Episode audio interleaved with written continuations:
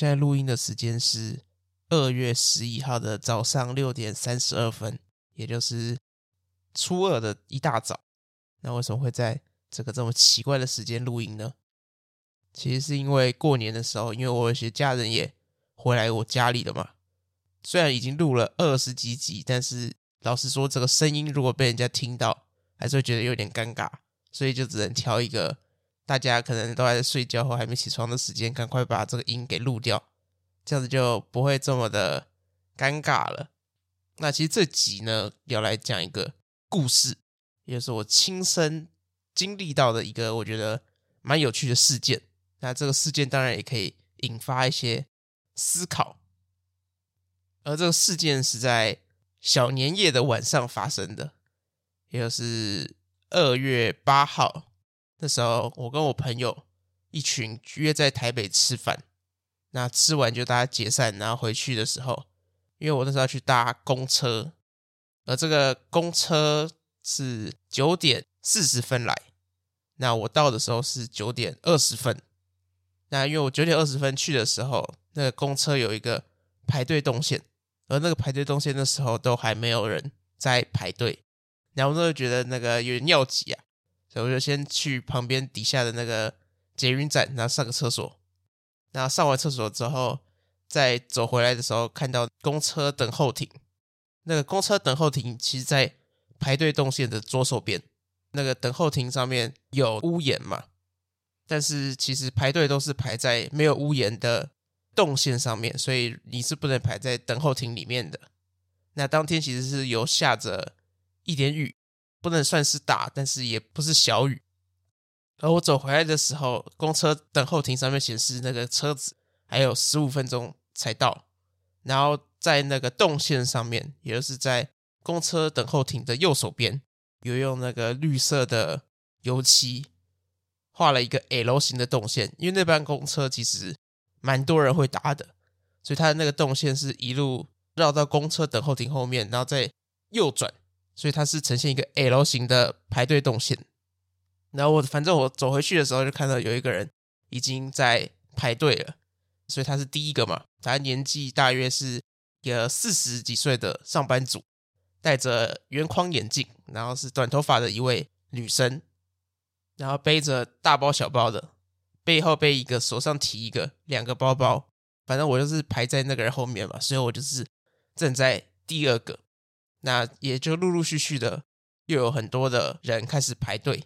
那因为那天是下雨嘛，加上是晚上，我排队的那班车是九点四十嘛，其实它算是倒数第二班车，下一班就是十点半。然后九点四十，因为大家可能都在台北这样子晃来晃去。或者是上班也好，所以大家最后都是搭这几班车要回家。这班车子从台北到桃园，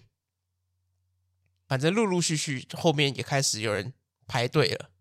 而这班车因为下雨的关系，可能在国道上面有点小塞车，所以它并没有十五分钟之内就到。它真正抵达之后，可能是大约二十到二十五分钟之后。就是九点四十五左右，他才慢慢的行驶进了这个公车停靠站。在上公车的时候，我后面约略已经排了三四十个人。然后在走上去的时候，因为我前面还有刚刚讲到那位女性是第一个嘛，所以公车一到的时候，她就第一个踏上那个公车。然后我要走上去的时候，突然就是左手边在公车等候亭，就有棚子那边。突然走上来两个健步如飞的老人，第一个约略年纪大概七十岁，后面跟着一个可能跟他差不多年纪的两位男性老人，这样子健步的冲上来，在第二个，也就是在我前面，第一个女生已经先上车了，那他们的两个老人就健步的走上来，从我前面要上车，那因为我那时候卡在那个门门那边，我还没上去，然后看到这两个人走上来。因为我不是那种突然会很强硬的人，所以反正我就是一个侧身，让他们两个先进去。因为我不知道理由嘛，反正就是先让他们走嘛，毕竟是两个老人嘛。然后当时因为下着大雨，所以大家都撑着伞。然后那两个老人是没有伞的，然后他们两个一切进去之后，那个司机就站起来，然后用手挡住了刷悠游卡的那个机器，然后他就说：“不好意思，请重新去排队，你们没有按照动线排队，这样子可能没办法让你们进来。”司机是一位年约三十岁左右，身体壮硕，是一个长发男，但是他有用发圈绑起来，所以是呈现一个小马尾的状态。然后反正他就把那个荧幕挡板给挡住嘛。就不让这两个老人刷卡，他就叫他们回去重新排队。然后那两个老人就说他们是先来的，他说他们其实是最早到的，但是他们因为最早到，然后又下雨，所以他们就在公车等候亭里面就没有去照那个动先站在旁边排队，因为站在旁边排队的上面是没有任何屋檐，所以如果你要排队的话，你就是只能站在那个 L 型的等候区，那那样子是一定会淋到雨的。但是因为几乎大家都有伞嘛，所以大家都是站在那个等候区排队。然后因为旁边还有非常多不同数字的公车，所以其实你在等候区，你只是坐在那边的话，其实没有人会知道你是排哪一班。因为那边的公车大概有五六种公车，然后五六种公车每一种几乎都在等候亭旁边会画那个动线，所以其实每一台公车都可以找到你该去排队的动线去排的。但是反正那两个老人就是，他们就只是坐在等候亭上面。然后他们就要上去的时候，反正就被拦下来。他们就说他们是最早来的嘛。反正司机就说他不要，他不让他们上。他说他看你们就是没有在排队动线里面，你们是从旁边走进来的。他不管你们是早来还晚来，反正对他来说这个就不叫做排队嘛。然后那两个老人就开始也有点那个情绪上来了。他要说他们是乘客，和乘客有权利。可以上车，而且他们分明就是先来的。这时候已经上车的那个第一位女性，她就开始从，因为她那时候是上车之后是坐到车的中间，那她就走回车头，她就跟那个司机说：“这两个人，他们的确是比他还早到，但是他们其实并没有排队，他们是坐在等候亭里面。那就跟刚刚讲的一样嘛，就坐在等候亭里面，其实并不会有人知道你到底是要搭哪一班车。”所以你要说那样子算排队吗？其实可能会说不太过去。如果你是比较早来，你又没有带伞，你可能可以先跟第一个人事先告知嘛。就你跟他说，我就是要排这里，但是我没带伞，我可不可以先进去亭子里面？那等下车来了再让我上，这样子可能是一个比较合理的方式。但反正没有这件事情，所以那个女的就帮他跟司机讲一下，就说这两个人的确是新来的，但他们没有排队。然后那那两个那个老人就爆气。就他跟那个第一位女性直接那个直接喷他，他说明明就是你插我的队，我们明明就是先来的。他说，而且我在这里住已经住很久了，我都知道这班车就是在这边等。他在这边等的意思就是指，他说他以前来搭车的时候都是在那个等候亭里面等车。然后，然后那个女生也爆气了，她说她在台北上班一年多，那这一年每天早上搭这班车来，每天晚上也搭这班车走。然后他说，他这一年多来，这个车子都是在等候线上面等，并不是在等候亭里面等。他就叫那 那两个老人不要再胡烂。然后那两个老人也越，越讲越生气。然后其实以事实来讲，因为我其实这样子搭下来应该也有两三年。那的确，这个两三年以内，那班车都是在等候的线，就是画的这个绿色 L 型的线上面等车，并没有人会在等候亭里面等车。所以其实。是那个第一位女性讲的是实话，然后这时候司机也爆气，司机就说：“大家都在排队，你没有看到吗？这里排了这么多人，那你们从旁边走进来，那你怎么觉得你有在排队？”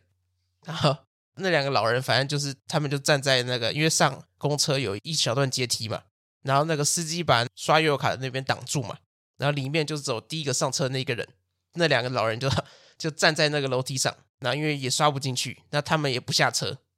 然后这时候我的后面就是那个 L 型的动线，约略已经排了大概四十到五十个人。然后因为我是第二个嘛，所以我前面就是那两位老人，然后就站在那里。然后我后面是一位可能跟我年纪差不多的年轻女性。然后反正就是这样子，大家就开始爆气了，因为那时候下雨，大家可能心情都很烦躁，加上是晚上，上班很累要回家，然后小年夜可能要。赶快回家团圆之类的，然后给这个两个老人就是堵在那里，所以我后面开始有一些也是年纪稍长的就爆气，然后就开始在我后面大吼，就是你们到底要不要上车？因为他们并不是站在这么前面，所以他们可能没有特别了解，就是现在前面到底是什么情况。他们可能就会认为说有两个人，他们就卡在那里，然后不上车也不下车，不知道干嘛。所以我后面就开始很多人在喊，在吼，说你们到底要不要上车？你们要上车就上，不要上就赶快下来。然后那那两个老人就探头出去，然后就对着那个后面那些在喊人，就说什么不要吵。他说我现在是乘客，我有权利争取我的权利。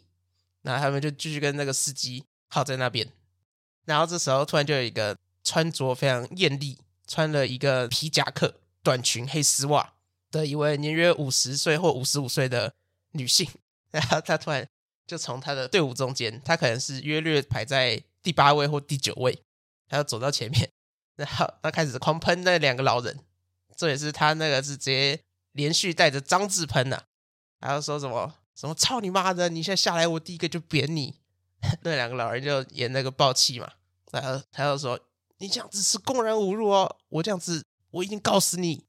然后那个。艳丽的女性就又说什么：“好啊，报警啊，报警来，警察来，我也扁你。”然后，然后反正现在就那个情况就很复杂。然后因为司机他本身是算是刚刚讲说三十几岁嘛，然后他一开始看起来也很凶，然后突然看到有一个女的比他更疯啊，那直接上来直接用脏话开始喷了。然后那司机也开始理性一点，他说：“哎，小姐，你不要这么激动，你这样子这样子骂脏话也不太好。”然后司机就是没有办法请那两个人下去，然后后面的人一直在叫。然后司机就说：“好，你们两个这么想要上车，那就给你们上。”然后突然，第一位女性就已经上车的女生，她就把她包包全部再背起来，然后从车子前面就跟司机说什么：“好，今天这班车我让你们。”她跟那两位那个男生讲，那两位老人，他说：“我这班车我让你们，我不搭，我往后面排，我位置让给你们。但是你们不要觉得我让你们就代表你们是对的。反正他就是绕过那两个老人下车，然后踩到公车。”的楼梯的最后一阶，那对着我们外面的人喊话，他说：“今天我让这两个人上车，不代表他们是对的。那目前我让了一个，那还有另外一个位置，有没有人要让他们？”然后，那因为那个女的下一个就是我嘛，然后我发现大家在看我，我想说该看三小，他妈现在是我的错吗？又又有我的事。那反正我又看他们，他们看我，那我说哎，什么情况？现在是要我？要我去后面排队吗？还是怎样？那反正 那个女的喷完之后呢，她就说：“你看底下没有第二个人要让你们，那这样子怎么办？”然后反正她就讲完之后，她就真的走到后面去排队。然后其实我当下没有听出那个女的到底是在讲什么，就是什么让不让。那个女的还在说什么：“今天你这么爱搭车，你们两个就自己搭。”她说：“其他人我们全部人就一起搭下一班，就是十点半那一班最后一班。”她说：“好不好？”她跟底下人喊话嘛。然后没有人正面回应他，但是看起来大家士气高昂。当下我这个戴着耳机，但我耳机里面其实并没有播任何的音乐，或者是播什么影片，我就只是戴着，就在第一个看着这个事情发生。当那个女的真的下车之后，那我开始脑袋疯狂思考说，因为刚刚那个女的表面上好像跟底下人达成协议，就如果这两个男的真的。搭到车之后，那所有人都不准搭车，就直接让这两个男的，就是这班车就只在这两个男生。但是我其实一直在思考说，就当然我个人可能没问题嘛，现在变成我是队伍的第一个嘛，所以就算下一班车来，我一定也上得了车，那我就算了。但是后面可能会有人上不了车嘛，所以 所以我就在思考说，那如果等一下这个车子真的要开的话，那我到底是上还是不上？就如果车子又要开了，那两个老人真的又要上去了。那我如果一上车的话，那那个第一个人不就很堵烂我？就他刚刚表面上跟大家达成协议，这班车如果这两个人上了，那其他人就不要搭。那如果我不上的话，那后面的人会不会喷我？就就变成说换我卡在那里，因为其实那个队伍很长嘛，所以其实真正到中后段的时候，其实根本没有人知道前面在干嘛。那他们就只是在后面大吼，到底要不要上车？现在是在卡什么？大家探头出来看，但是也其实不知道前面到底是什么情况。反正现在变成第一个女生。已经下车了，就司机让他刷卡下车，然后司机的手就离开，让那两个老人刷卡上去，然后他们就坐在前面，然后司机这时候就直接把那个灯熄掉，熄火，然后把投零钱的，因为我们知道公厕投零钱的是一个有点像是铁桶的东西，但那个铁桶的东西其实是可拆卸式的，然后就把那个东西拆下来，挡在从楼梯走上去要转进车子里面的那个门口，然后他就说：“老子今天这班车就是不会动了，老子不开了。”然后他就开始打电话给他的那个主管，然后给他的同事，他说他现在遇到了两个奥 K，，他就说：“你们要记我警告还是什么？随便你们，反正我今天这班车就是不会动，我就是停在这里。如果这两个人要下车，我才开；如果他们不下车，我就是不开。你们自己想办法。”然后那个司机反正熄火，所以现在灯是暗的嘛。然后里面就是坐着那两个老人，然后中间卡着一个零钱的那个铁箱。那个在骂脏话的女人还是在旁边一直骂。这时候又有一个老人，大概年约六十岁，中年男性，然后就走上去想要柔性劝说嘛。然后走上去跟那两位七十岁的老人，就是讲说现在大家都在排队，那外面下着雨，大家就只是想要回家。很累，所以可不可以请这两位回去排队？那那两个老人这个火气已经上来了嘛，所以就是基本上谁上去跟他讲话，他就喷谁，所以所以全部人都无言。那个上去劝说的人讲一讲，然后又走下来，再回到队伍中继续排，因为这两个已经不动了，然后司机也不动了，司机就不开了。然后这时候反正司机就先打电话跟他公司告知嘛，然后接下来就打给警察，接下来警察也来了，警车从警察局开过来，大概只要。三到五分钟，那警车上面是两位警察，一个男的，一个女的。那男生看起来很年轻，可能约莫二十五、二十六岁而已。那女生看起来就比较老练一点，可能大概三十五到四十岁。那这时候就是女生上去跟那两个老人进行柔性劝说，那个男生就在下面询问司机，然后那个司机也把刚刚已经排到队伍后面的第一位乘客叫回来前面。然后就跟那位年轻男性员警诉说现在这个是什么情况。那反正那个三四十岁的女警就在上面对于那两个七十岁老人在进行柔性劝说吧。然后结果讲一讲，这个警察也爆气，因为那两个那两个老人就是死不走，然后开始大谈，他就说什么我活了这么久，我是老人，你们不懂敬老尊贤就算了，你们这样子警察学校到底怎么教你们的？然后，然后那个女警原本因为一开始看起来还很理性很温柔，然后接下来中间也直接爆气。直接开喷那两个老人，他说什么？你们这样子没有公德心，大家都在等你们，你们这样子插队。因为我一直站在第一个，然后我就觉得，干，现在到底是哪出？反正那个警察也请不了那两个人下车。然后接下来反正就这样子给他搞，从九点四十五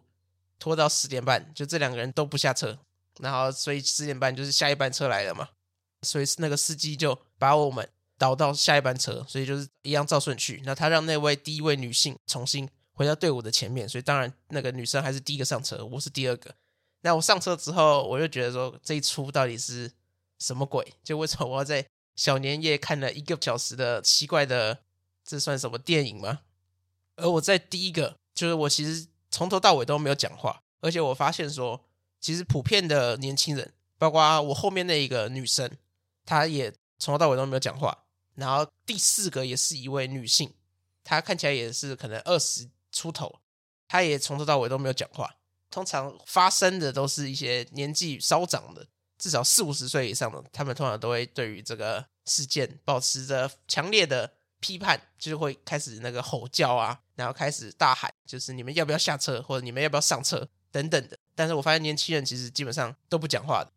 那我在第一个嘛，我就是假装戴着耳机，像我原本有在播音乐，但是当这个闹剧开始的时候。我就把音乐停掉，就在听现在到底是什么情况嘛。所以我从头到尾都是戴着耳机站在第一个，然后都没有讲话。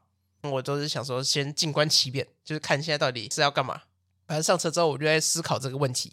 就是这个状况下到底怎么做才是最好的。因为其实我之后理解第一个女生的意思是，我已经上到第二台车的时候，我才理解那个女生说让位的意思。因为一般公车其实大概可以搭四十到五十个人嘛。那其实，在我后面排队的人好像已经超过这个人数了，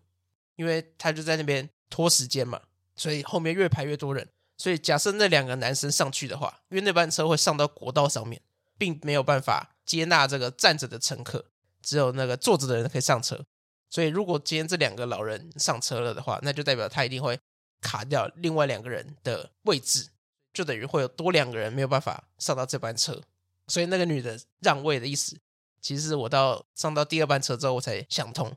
但是他那个，那我其实上到第二班车之后，因为等于说九点四十分的那班车不动了嘛，因为那两个人还在上面跟警察对峙，然后司机也不爽开了。那等于就剩十点半那班，那十点半那班车，它本来表定它就是末班车，所以这个车上面就是载满，大概那台公车约略可以载四十五个人吧。但是这四十五个人载完之后，因为原本九点四十要上车那些人在排队嘛，那原本预计就是打十点半的人也来排队了，所以一般其实载完之后，后面还有大概二三十个人是没有办法上车的。但是十点半那班已经是末班了。然后还不确定前面那个九点四十那班现在被卡住动不了那班车到底有没有办法继续行驶？因为这两个人就是不动嘛，他们在上面已经石化了，那个警察可能也在上面石化了，就是这三个人就是不动了，所以就还有二三十个人，那个不确定他们最后到底是怎么回家的。反正我就是在思考说，就是这个情况下面到底要怎么样做，就是才是对的。当然不一定是我这个角色，或许假设我们今天可以换成我们如果是司机的话。那司机这个方法到底是不是最好的？那当然，我们在讨论到这种或许我们可以算是一种社会伦理学的范畴的时候，其实我们可以从几个点去思考。当然，第一个就是康德那个角度偏向一种义务的方向。当然，这个没有办法到这么的康德这种形式，因为康德是完全强调一种道德的律则，一种形式律则是内心的，他并没有。因果倾向，就他并不是因为任何的理由而做好的事情，而单纯是因为为了做好的事情而做好的事情。当然，在这个现实社会当中，可能很难达到这种康德的这个境界。但是简单来讲，概括起来，这个司机所做的这个行为判断，其实比较偏向于康德的范畴，也就是他认为什么东西是不对的，那他就是要不做这件事情。也就像是康德认为说。什么是善的？那他可能就要为了这个善而进行他的选择。那当然，司机认为说不让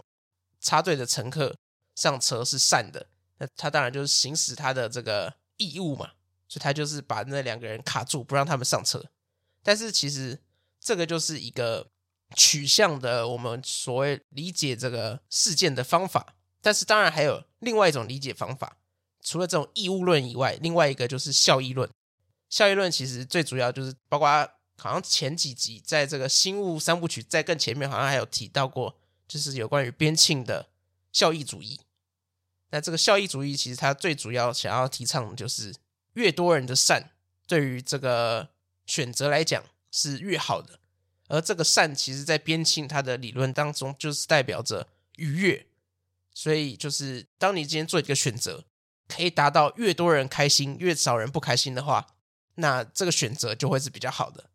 而如果这个选择是越多人不开心，越少人开心的话，那这个选择就是不好。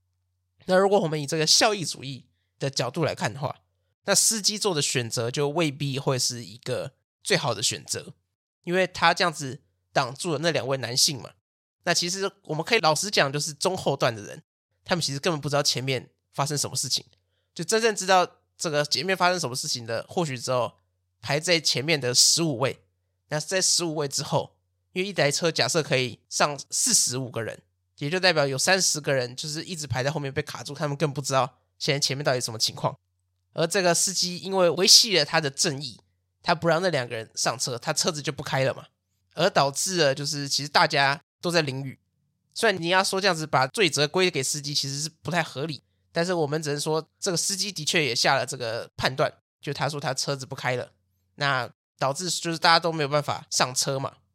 那大家都没有办法上车的结果就是，其实中后段的那些人，但我们前面的人有听到这些正义的喊话，我们其实有办法理解，但是其实中后段人是完全不知道现在到底什么情况，然后加上十点半那班车来的时候，其实只有把前半段的人运走，就大概只载了四十五个人走，那其实有些人是没有车搭的，那这班车既然已经是末班了，所以其实。就不太确定那个接下来的那些人到底他有没有办法回家，或者是他可能又被拖了更久的时间。所以其实以效益论来讲的话，效益论就只在乎说，就至少以边庆的角度，就当然我们这里不是讲缪缪的可能会再混杂一点自由主义的精神，但是以边沁的角度来讲，当你今天一个判断痛苦的人大于快乐的人的时候，这个判断就是错的。那这个效益论当然跟义务论，也就是刚刚我讲的那种康德的对的就是对的的这个方法其实是不太一样的。那所以我那时候站在第一个的时候，我假装戴着耳机，其实我就是一直在思考这个问题，就是怎么样做才会是比较好。这样子故事讲到这里，就是大家觉得，不管是我也好，就是因为我是在前面站在第一个的沉默者，就我这样子的沉默到底是不是好事？或者说我应该要做什么？我应该要讲什么吗？还是那个司机他这样子的做法是不是最好的方法？他这样子把这个车子，他就说他不开了嘛的方法，到底是不是一个当下可以做的最好的选择？以及就是对于这个故事有什么想法，都可以这样留言告诉我。那初二的 Podcast 就大概录到这边，祝大家新年快乐，创作顺利，下一集见，拜拜。